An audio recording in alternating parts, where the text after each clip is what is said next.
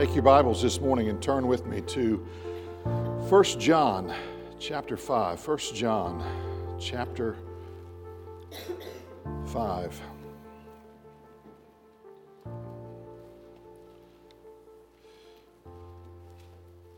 You know, as we near the end of this series, as I prayed as we got started, I hope that it has made a difference in your prayer life. Uh, I'm trusting that it has in mind. Uh, I, I think that's what uh, the Word of God is supposed to do for us. It, it changes us uh, as we hear and understand uh, things are different uh, in the way that we live this life that God has given us in His Son, Jesus Christ.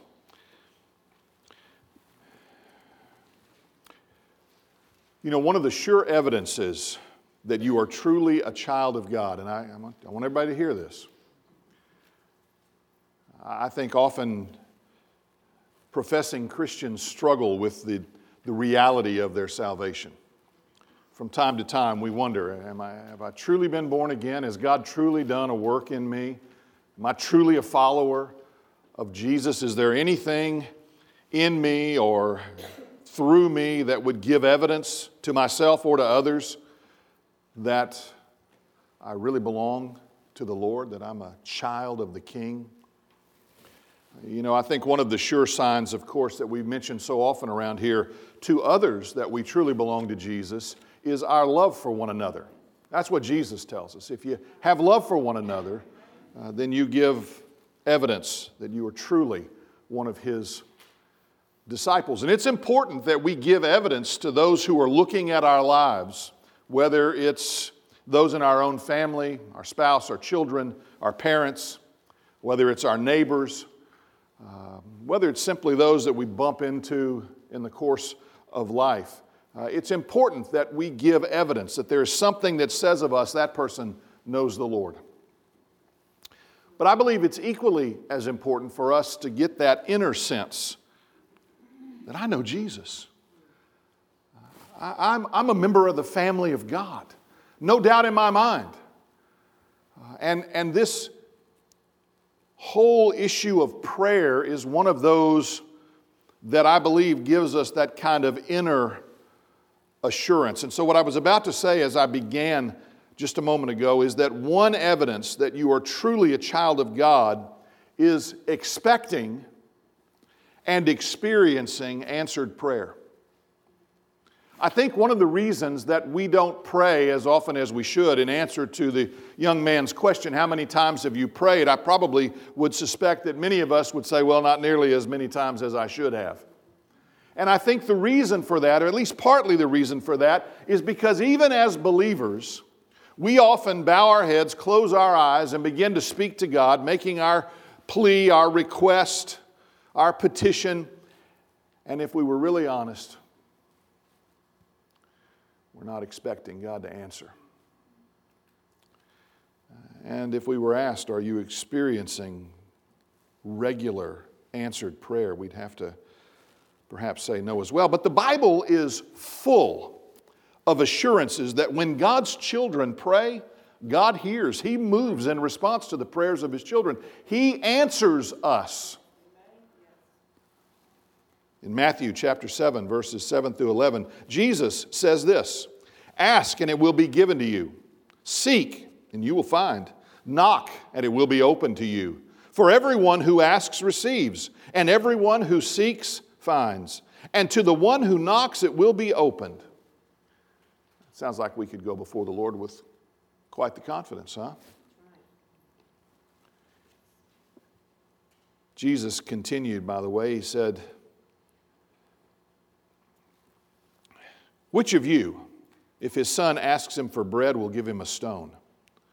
Or if he asks for a fish, will he give him a serpent? If you then, who are evil, know how to give good gifts to your children, how much more will your Father who is in heaven give good things to those who ask him? Again, God is every bit as eager as any earthly parent to give good things to his children. Psalm 84:11 simply says this, of the Lord God. No good thing does he withhold from those who walk uprightly. So, again, let me ask you do you regularly go to your Heavenly Father expecting Him to hear your prayer? And do you routinely experience your prayer being answered? You know, sadly, I believe most of us probably identify more with the words of a, a little girl. Uh, in a letter that she wrote to a foreign missionary, there was a, a Sunday school class. Uh, and part of their lesson on this particular Sunday morning was to write a letter to a foreign missionary. So all the little girls wrote, of course, to several different missionaries. And evidently, in giving her class instructions, the teacher had told them that missionaries were very busy and that they might not have time to answer their letters back. So this one little girl wrote briefly and honestly. She says, Dear Reverend Smith, we are praying for you. We are not expecting an answer.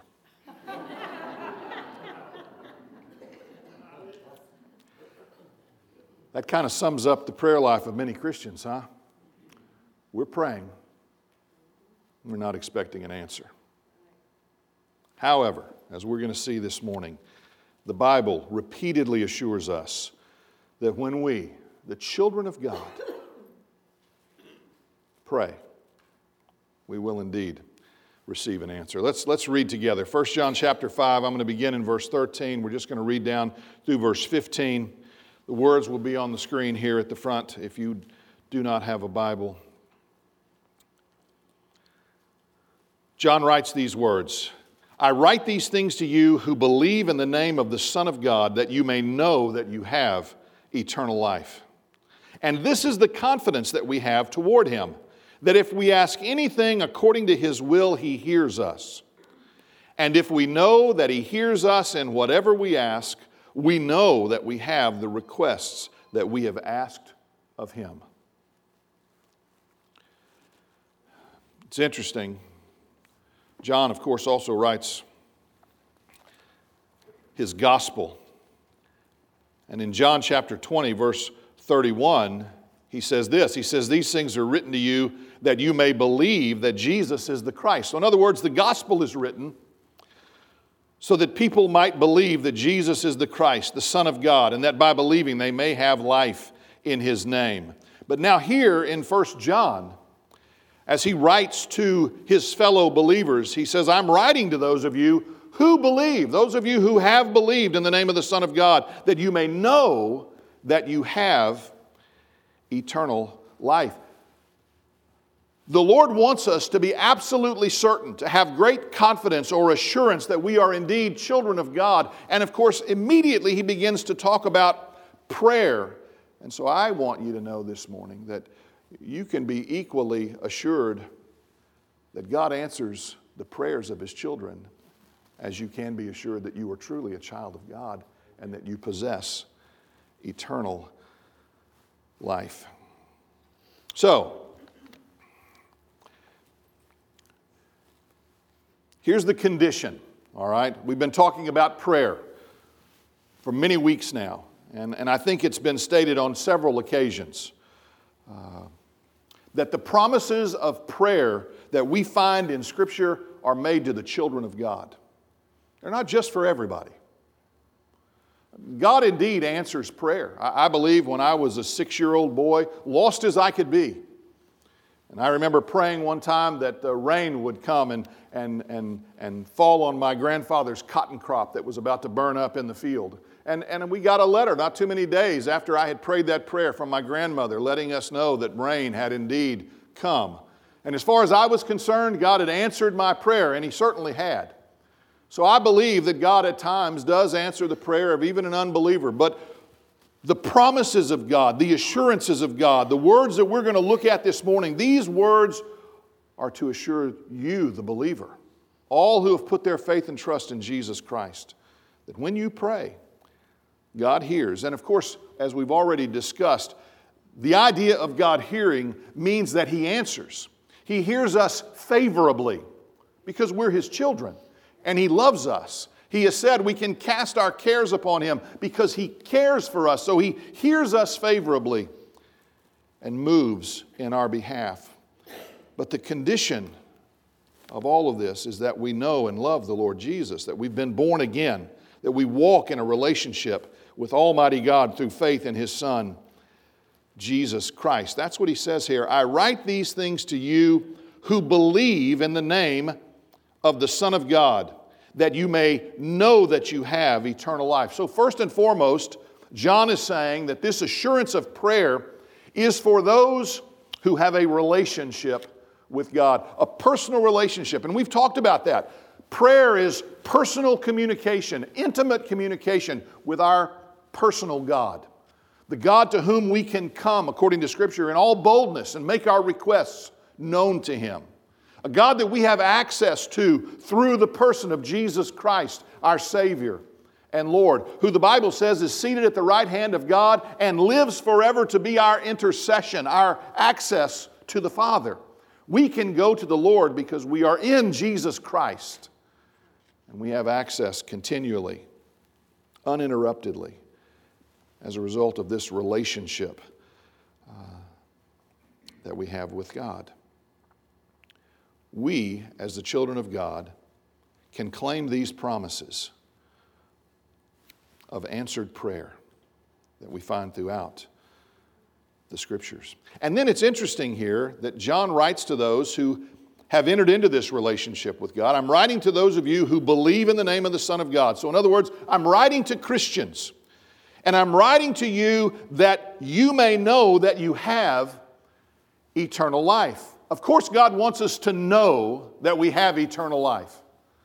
I'm convinced that those who truly have eternal life know that they have eternal life. I, you know why I know that I've been born again? I was there when it happened. I was there when the Lord spoke to my heart. Really, when the Lord opened my heart that had been closed to Him for 24 years of my life. God opened my heart. Something that had never happened before happened that morning, right here in this church in 1982. And Christ came into my heart and saved me. I, have absolute assurance that I was born again in that moment. But God says, even to me, even to those like me, I want you to know that you have eternal life. In other words, this, this assurance of prayer begins with this relationship to God, but it is strengthened as we continue to receive the revelation of God. You know, the reality was when I got saved on that Sunday morning in 1982, I don't believe I could have even quoted John 6, 3.16 to you that morning. I'm still having a hard time with it. I knew nothing of Scripture. I had not attended Sunday school as a little boy. I hadn't heard, you know, I preached through 2 Samuel because I wanted to hear the message of David slaying Goliath, and I'd never heard it before. For many of you, that you think, wow, that's crazy. I've grown up knowing that story. Thank God you grew up in church. But all of us, need to continue to receive God's revelation of Himself. In other words, there should be an ever increasing understanding of the kind or quality of life that we have in Jesus. You know, sadly, for many people who claim to be Christians, if they were asked to give a definition of eternal life, they would say something along these lines life that never ends. And of course, that's true, but it's only partially true. Eternal life is as much a quality of life, a kind of life, as it is an endless life. And a part of that quality of life is this assurance that God gives us here that when we go to Him to ask for His help, to seek His mercy, we get it. I'm convinced that if those of us right here in this room would, would become fully convinced of that, we'd find ourselves praying a lot more. We'd find ourselves going to God a lot more, asking God for help. But the sad reality is, even right here in this room, there are probably many of us who, depending upon the day, just not all that convinced that God's going to hear us when we pray, going to move in behalf of what we have asked. But John, therefore, God gives us absolute assurance if we are walking in a relationship with God, if we are growing in our assurance of who God is and just what it is that He has called us to, the, the kind of life that He's called us to, what we will see is this ever growing assurance that when we pray, God hears. Not only does He hear, but He moves. Again, He moves in our favor to answer our prayer, to meet our need, to change us. So, all of these promises that we've talked about this morning and in the weeks preceding, they're for those who believe in the name of the Son of God, those who have eternal life. And John says there's a confidence now that we can have. I write these things to you who believe in the name of the Son of God so that you may know that you have eternal life. And this is the confidence that we have toward Him. So, in other words, if we know that we're saved, if we've been born again, then we can live our life confidently. And specifically, what he's talking about here is having confidence in prayer. The word confidence here speaks again of assurance. That's what John is doing for us here. He's, he's assuring us, he wants to assure us of who our God is. What is this life that God has called us to?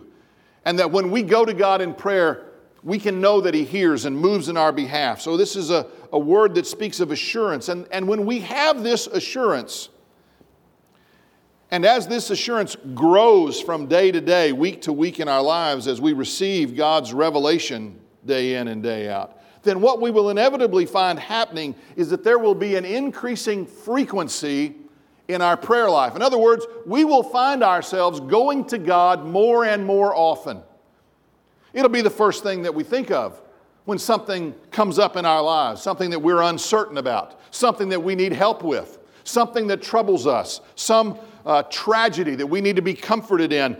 We'll go to God in prayer with an increasing frequency. And then, not only an increasing frequency in our life, but that word confidence is sometimes translated boldness or boldly. We can come before the Lord boldly, is what the, the writer of Hebrews says. And that word in that context speaks of frankness. In other words, we will find ourselves more and more confident to really say to God what we want to say to God. You ever find yourself kind of stumbling in your prayer because you're not quite sure, you know, that you, you should say what you want to say to God in prayer? as we grow in our understanding of who God is, of His Word, of, of this life, this eternal life that He has given us, we will find ourselves more outspoken, uh, open. There will be an openness in our prayer life because uh, we'll know God better. I mean, same thing happens in our personal relationships, person to person. I mean, the, the more we get to know somebody, the more open we can be with them, right? About our own personal life. We learn that we can trust them, or perhaps we learn that we can't trust them. Uh, with God, what we learn is that we can trust Him. We can go to God with anything.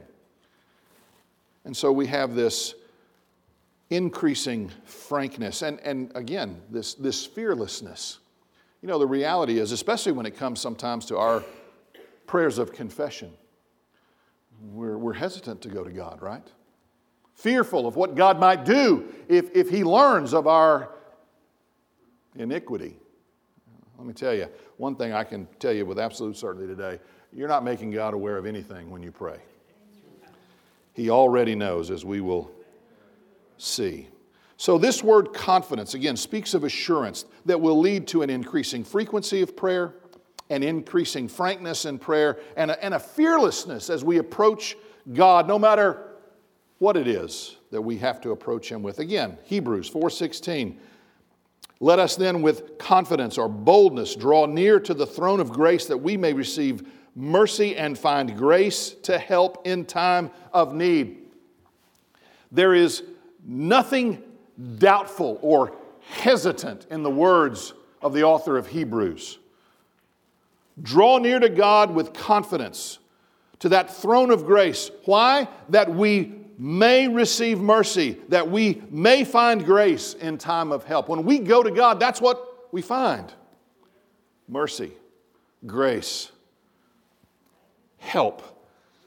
That's the confidence that we can have when we pray, that we should have when we pray. So, this is the confidence that we should have toward Him. And again, just that those words toward Him, it, it speaks of, of, of this intimacy with God, this almost face to face encounter with God. We can go to God. I'm, I'm, going to invite you at the end of this service to pray. And, and I'm going to invite some of you who might feel led of the Lord to come and pray with me. But the reality is, you don't need to pray with me in order to be heard by God. You certainly don't need to come and offer your prayer through me or any other person in order to be heard by God. God, God will hear you. You have that relationship with Him through His Son, Jesus Christ. You can speak to Him in absolute assurance. But, but here's, the, here's the requirement that's laid out for us here. This is the confidence that we have toward Him that if we ask anything according to His will, He hears us. Oh, there's the catch. So it's not just anything that we can ask, it's anything according to his, his will. Again, I want to assure you that what John is trying to do, what the Lord is trying to do through John's words, is to assure us that when we pray, God hears us. So, when we ask anything according to his will, he hears us. So here's the question How can we know that we are praying in accordance with God's will? And I've said over the years, and I'm going to say it again this morning, that we pray in accordance with God's will when we pray in accordance with God's word. So many times in Scripture, what you find, either in the words of the Lord Jesus or in the words of the prophets, you find these men praying God's word back to Him. Let me tell you, when we do that, we're praying in accordance with God's will.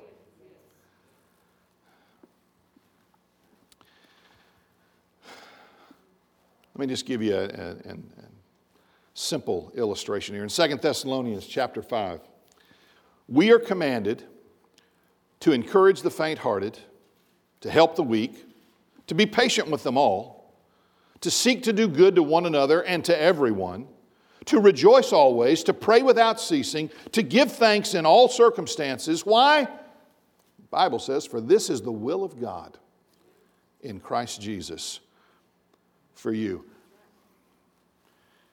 The more acquainted you become with the Word of God, the more you will know how to pray according to God's will.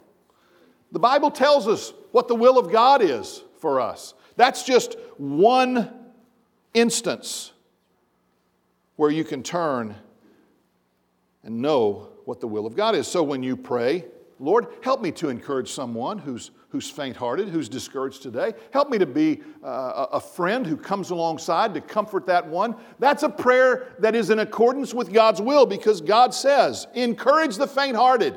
So when you pray, Lord, give me the strength, the sensitivity to encourage the faint hearted, you can know that God's going to God's going to answer that prayer. That's praying in accordance with His will. Be patient with them all, the faint hearted and the, the weak.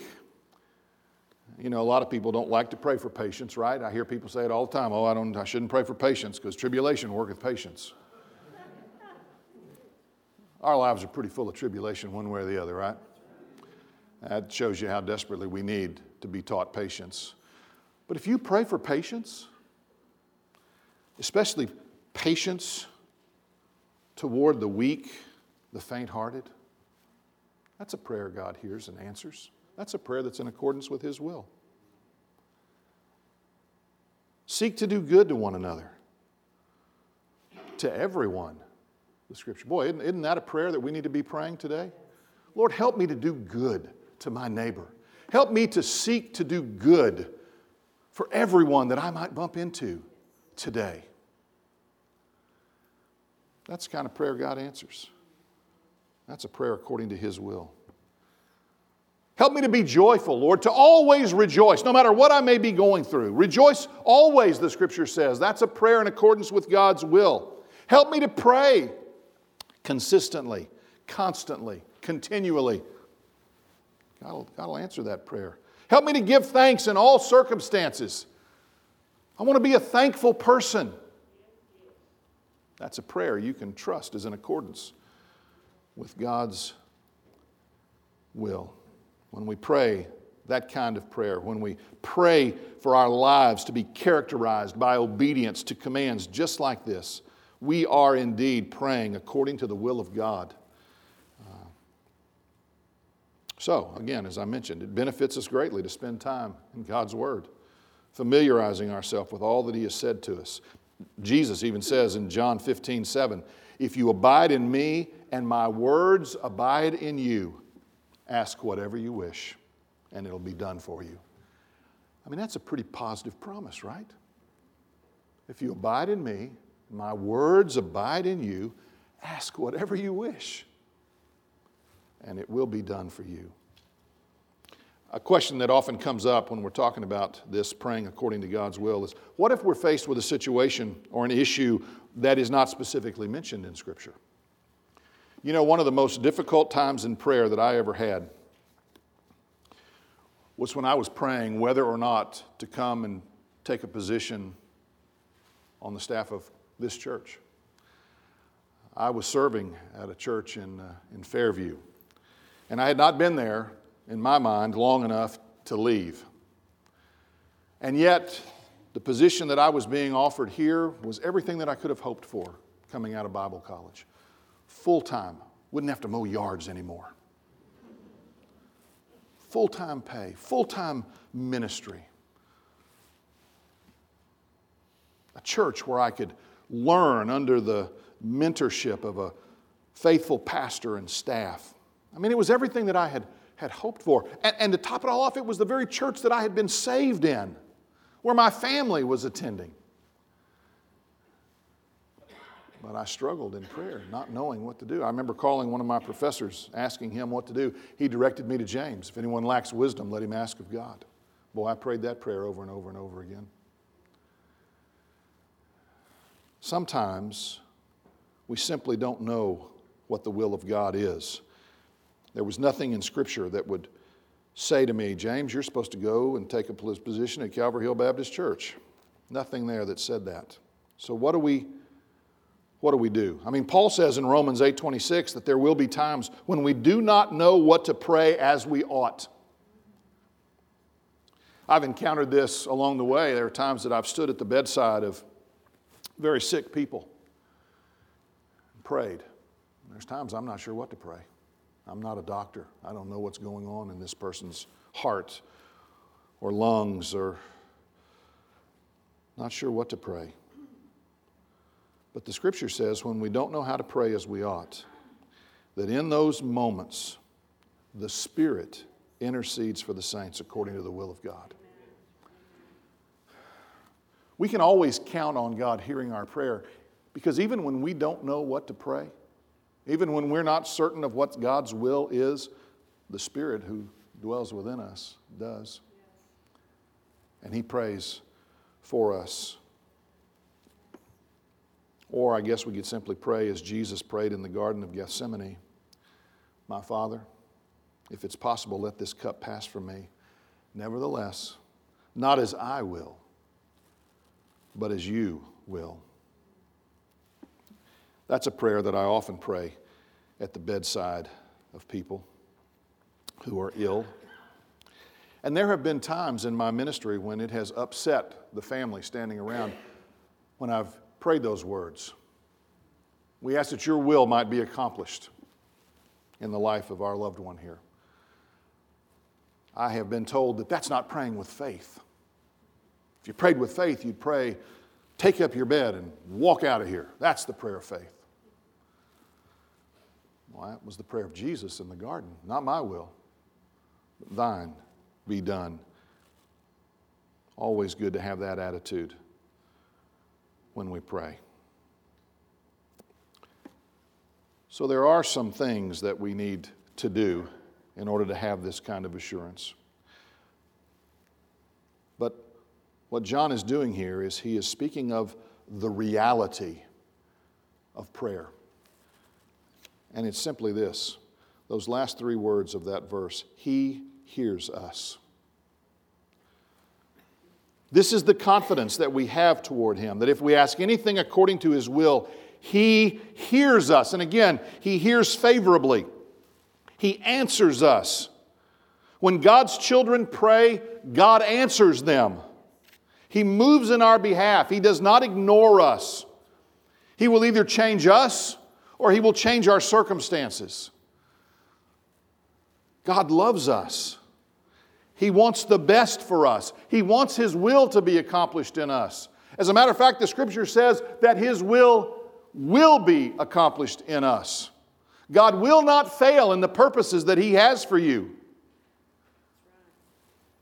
So when we pray for God to accomplish His will in our lives, to fulfill His purposes for us in this world, we can know that He hears us and that we have his answer in the affirmative. Jesus says this in John's Gospel, chapter 14. He says, Whatever you ask in my name, this I will do, that the Father may be glorified in the Son. If you ask me anything in my name, I will do it. I think we've already talked a little bit about what it means to pray in the name of Jesus. Uh, and again, it, it, it's not just words that we tack on as a formula to the end of our prayers to make sure that God hears. To pray in the name of Jesus means to to pray dependent upon the power of Jesus to do what we're asking. And then beyond that, to pray that in the asking and the, the answer, God is glorified, just as Jesus said here.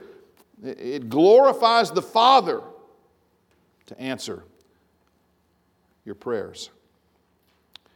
So that's why Jesus can say in Matthew 6, therefore do not be anxious, saying, What shall we eat?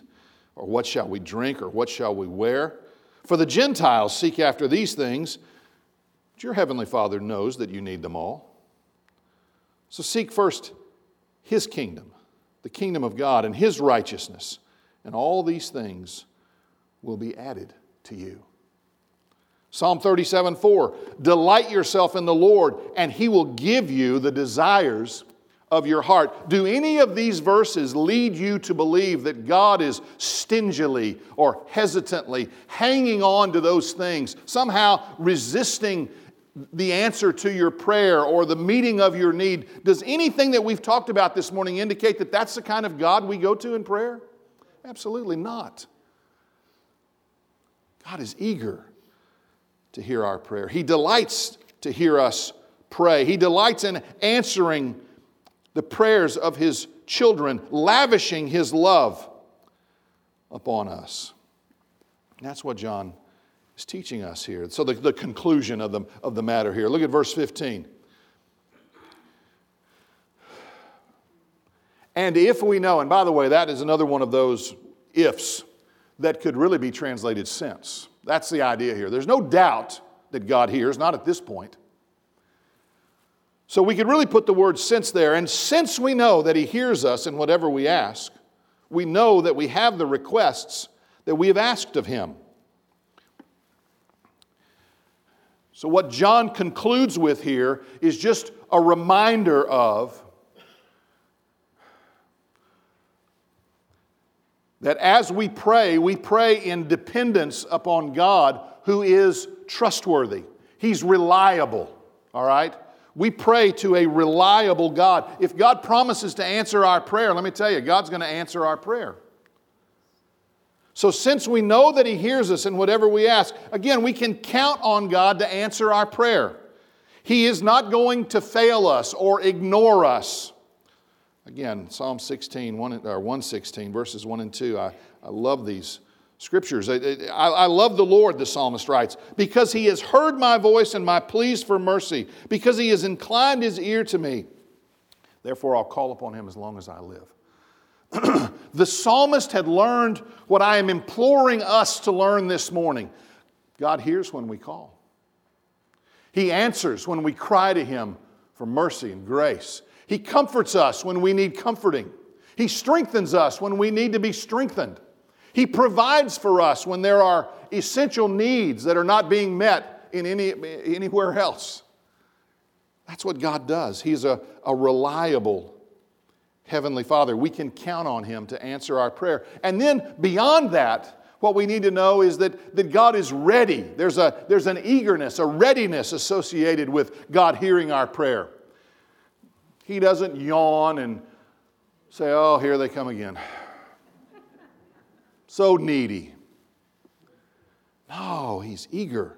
We know that we have the request that we have asked of Him. The idea, really, in this second part of this verse is that the answer is already here.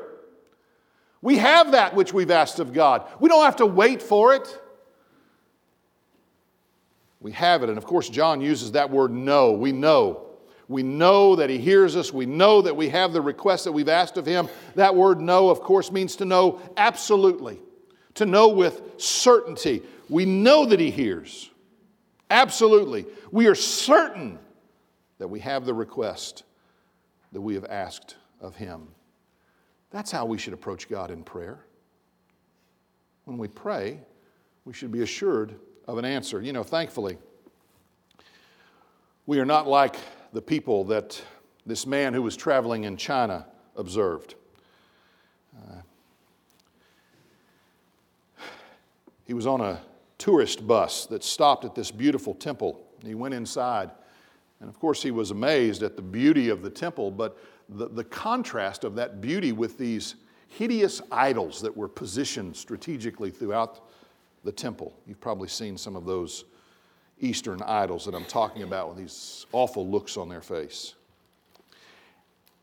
And he watched as those who worshiped these idols would write something on a piece of paper, and then they'd wad that paper up and mix it with some mud or some spit, and then they would throw that paper ball at an idol. And so, of course, curiosity got the best of him. He asked the guide to explain what it was that they were watching. And this is the answer that the tour guide gave.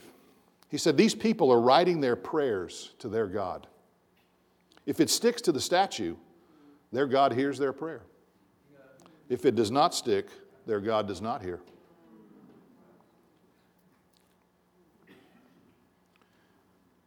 Aren't you glad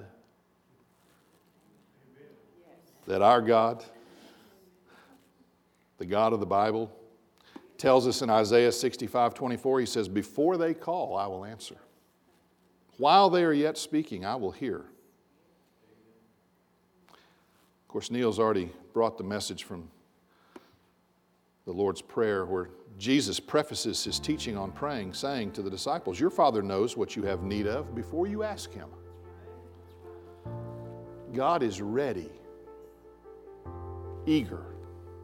He takes delight in hearing and answering your prayers. So pray. Pray confidently. Pray faithfully. Pray believing